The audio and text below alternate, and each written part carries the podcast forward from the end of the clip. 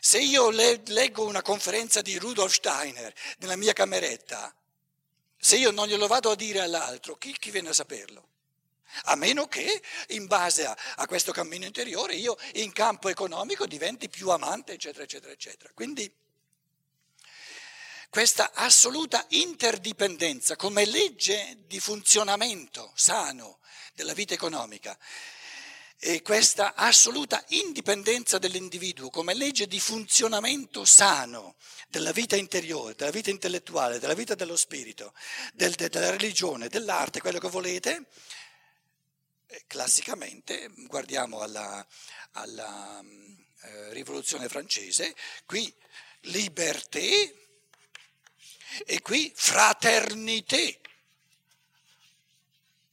Fraternité, questa fratellanza, questa, questa diciamo solidarietà non è un, un, un, un dovere morale, è la legge di funzionamento di tutto ciò che è economico, della vita economica. In altre parole, se noi abbiamo un sacco di persone che nella vita economica, invece di essere intrisi di impulsi di fraternità, di aiuto reciproco, abbiamo una masnada di individui, come difatti oggi lo è, pieni di egoismo, cosa avviene? Eh, la vita economica diventa del tutto malata. Quindi l'egoismo non è che sia moralmente una cosa... Perché l'egoismo in vita spirituale, nel, nel, nell'essere concentrati sul proprio cammino, qui l'egoismo va benissimo, di me si tratta. Il cammino interiore non è affare dell'altro, il suo cammino interiore deve fare lui.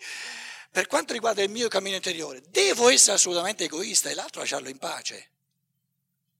Ora, il, il, il, diciamo, la forza sana di funzionamento del cammino interiore è stata spostata, siccome questo cammino interiore non c'è stato più, nessuno più se ne è occupato, questa struttura egoistica che va bene nella vita culturale, nella vita intellettuale, è stata spostata nella vita economica, per cui eh, ci troviamo oggi, questo è il senso della crisi dell'economia, che mentre tutto ciò che è fattore economico funziona sanamente soltanto nella misura in cui ci sono esseri umani intrisi di forze di fraternità, di aiuto reciproco, di solidarietà, è stato immesso nell'economia un'enormità di egoismo e questo rovina, manda, manda in rovina, manda in sfacelo la vita economica. Quindi il, la bella trovata di, di Adam Smith, Adam Smith, che il mercato si regola da solo, non è mica vero, il mercato si sregola da solo, perché lui intendeva dire eh, chi fa, se, se ognuno pensa a se stesso va tutto bene, il proverbio italiano dice chi fa per sé fa per tre. Io direi adesso la crisi economica ci sta dimostrando che chi fa per sé fa male per tre. Quindi l'egoismo. Eh, ehm, la crisi economica è cominciata come crisi finanziaria, che poi si è risvoltata, si è, come dire, riversata sulla vita economica reale, nelle ditte, eh, eccetera, eccetera, nelle multinazionali, eccetera, no? Ma come, come crisi finanziaria, cosa è successo? È successo che in base a movimenti di denaro, la borsa, New York, Londra, Francoforte, eccetera, in base a movimenti di denaro sempre più grossi, sempre più impersonali, dove il sistema ormai ha leggi di funzionamento che nessuno può steuern, ehm, governare, con questa scusa che ormai eh, nessun, non c'è più non c'è nessuna, nessuna possibilità di, di, come di, di metterci libertà, di metterci saggezza nei movimenti di denaro, eh, la, diciamo, questa egoistica, profondamente egoistica sete di denaro ha permesso a certi eh, direttori di banca, eccetera, gente che ha in mano un sacco di soldi, addirittura di mettere a repentaglio i risparmi anche di gente, eh, di gente mh, semplice, insomma, che ha risparmiato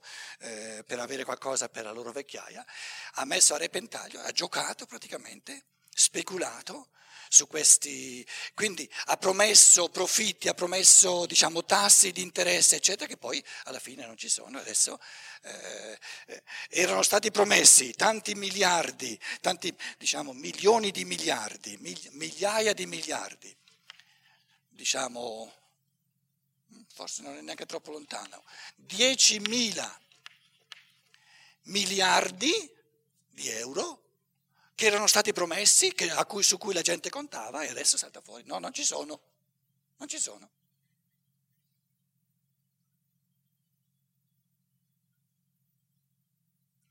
Un'assoluta egoistica, ma ormai proprio, diciamo, senza nessuna eh, remora eh, morale, no? un, un, un, un homo homini lupus, proprio lo stato puro. Nessuna, nessun rimorso di coscienza, ma pare che ormai la coscienza non ci sia proprio più, sia sparita. Nel, come dire, nel, nel rubare, nel portar via eh, più che si può il denaro agli altri in modo da, da fare gli interessi propri. Ciò che, lo ripeto, questo sano egoismo di pensare a se stessi, di, di cercare il proprio vantaggio, che va benissimo nel coltivare la ricchezza interiore, è stato riferito alla, alla ricchezza esteriore, alla ricchezza di denaro, e quindi, diciamo, ha rovinato, ha reso del tutto malata una, una vita economica che è, soltanto sana, che è sana soltanto se vive di forze di aiuto reciproco.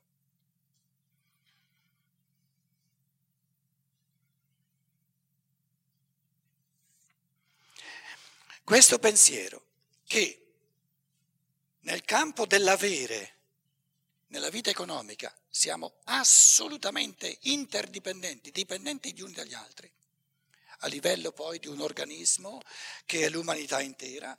Nella, nell'economia eh, abbiamo ormai da parecchio tempo l'economia, un'economia mondiale. La, ciò che noi chiamiamo la globalizzazione è una dimostrazione, ci evidenzia che l'umanità intera è un organismo unico, dove ogni membro, ogni Stato, ogni individuo è assolutamente interdipendente dall'altro. Qual è la legge degli organi di un organismo?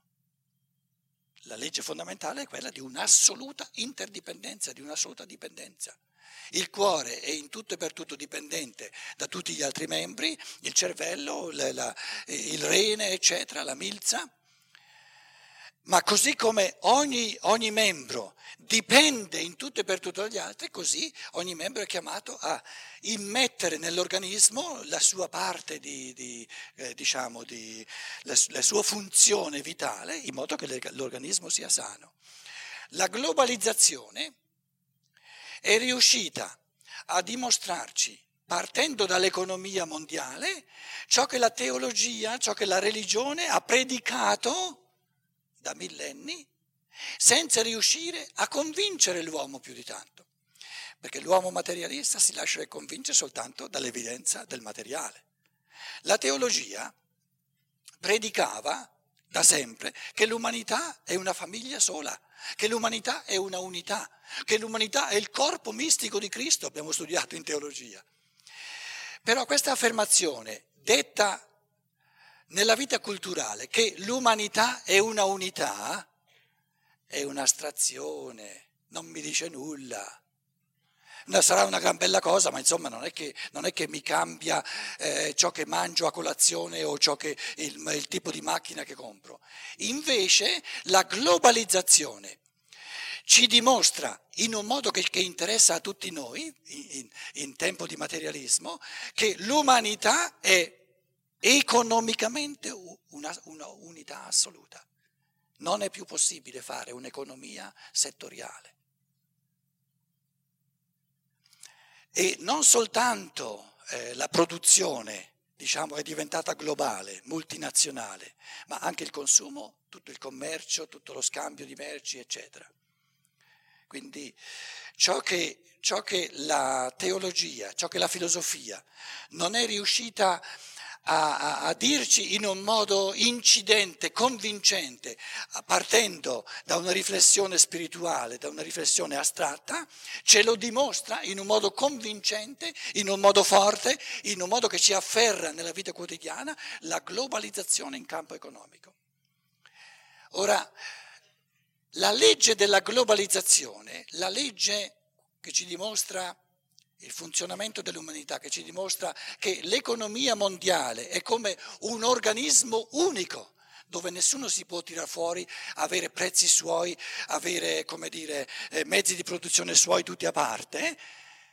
Questa economia mondiale, questa economia globalizzata ci sta dimostrando che l'umanità può andare avanti in un modo sano soltanto se sempre più individui coltiveranno dentro di sé l'atteggiamento interiore di fraternità, di, di aiuto reciproco, di solidarietà. E il, diciamo, il fenomeno primigenio della solidarietà economica è che la produzione viene architettata orientandosi sui bisogni. Goethe parlava sempre di fenomeni archetipi, di fenomeni primigeni, Urphänomene in tedesco.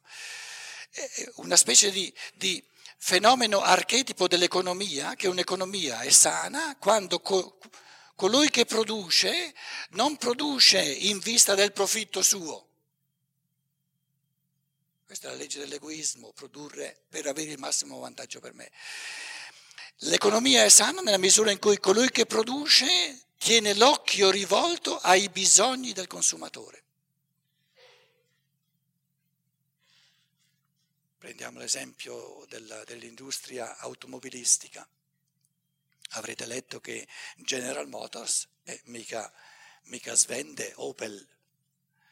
Eh, mi sa che in Italia non ci sono eh, come dire, fatt- fabbriche di Opel, però in, in, in Germania diverse, in, eh, in Spagna eccetera. È comprensibile, perché se General Motors avesse venduto Opel avrebbe creato in Europa un concorrente micidiale, e già General Motors è agli estremi. Ora, cosa c'è dietro le, la, la, le, diciamo, l'economia tedesca? È fondata, insomma, sulla produzione di, di, di automobili, è una, una branca molto importante dell'economia tedesca. In econo, in, lo porto, che lo cito come esempio molto importante. In un'economia mondiale, in un'economia globalizzata, dove l'umanità intera è un organismo unico in campo economico, c'è un criterio di fraternità, di aiuto reciproco nella produzione delle macchine?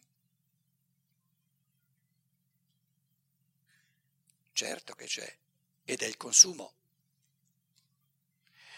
Quindi ci vorrebbe una specie di regia, cose che devono venire in futuro se non vogliamo che il sociale diventi sempre più micidiale, eh, sempre più pauroso nel quotidiano.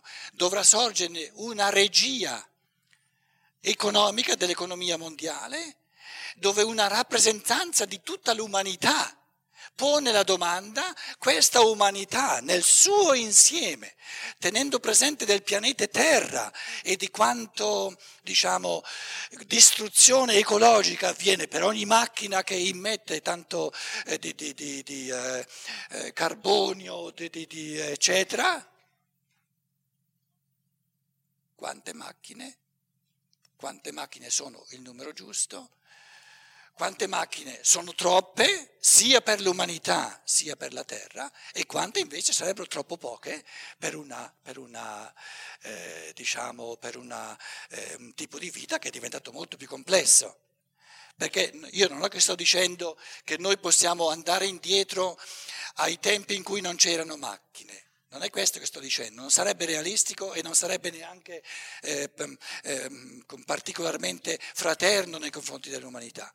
Con le macchine dovremo vivere ancora un bel po' di tempo, però è un conto, e questo è stato fatto, questo è successo, questa è la crisi economica, è un conto, produrre, produrre, produrre, produrre, produrre, senza limiti, soltanto con lo sguardo al profitto, al guadagno. È un conto produrre orientandosi sui bisogni reali dell'umanità. Ora, voi mi direte, ma però mica è semplice eh, adesso fare un conto, mettersi d'accordo, Giappone, Europa e America, quante macchine sono troppe, quante sono troppo poche e quante sono...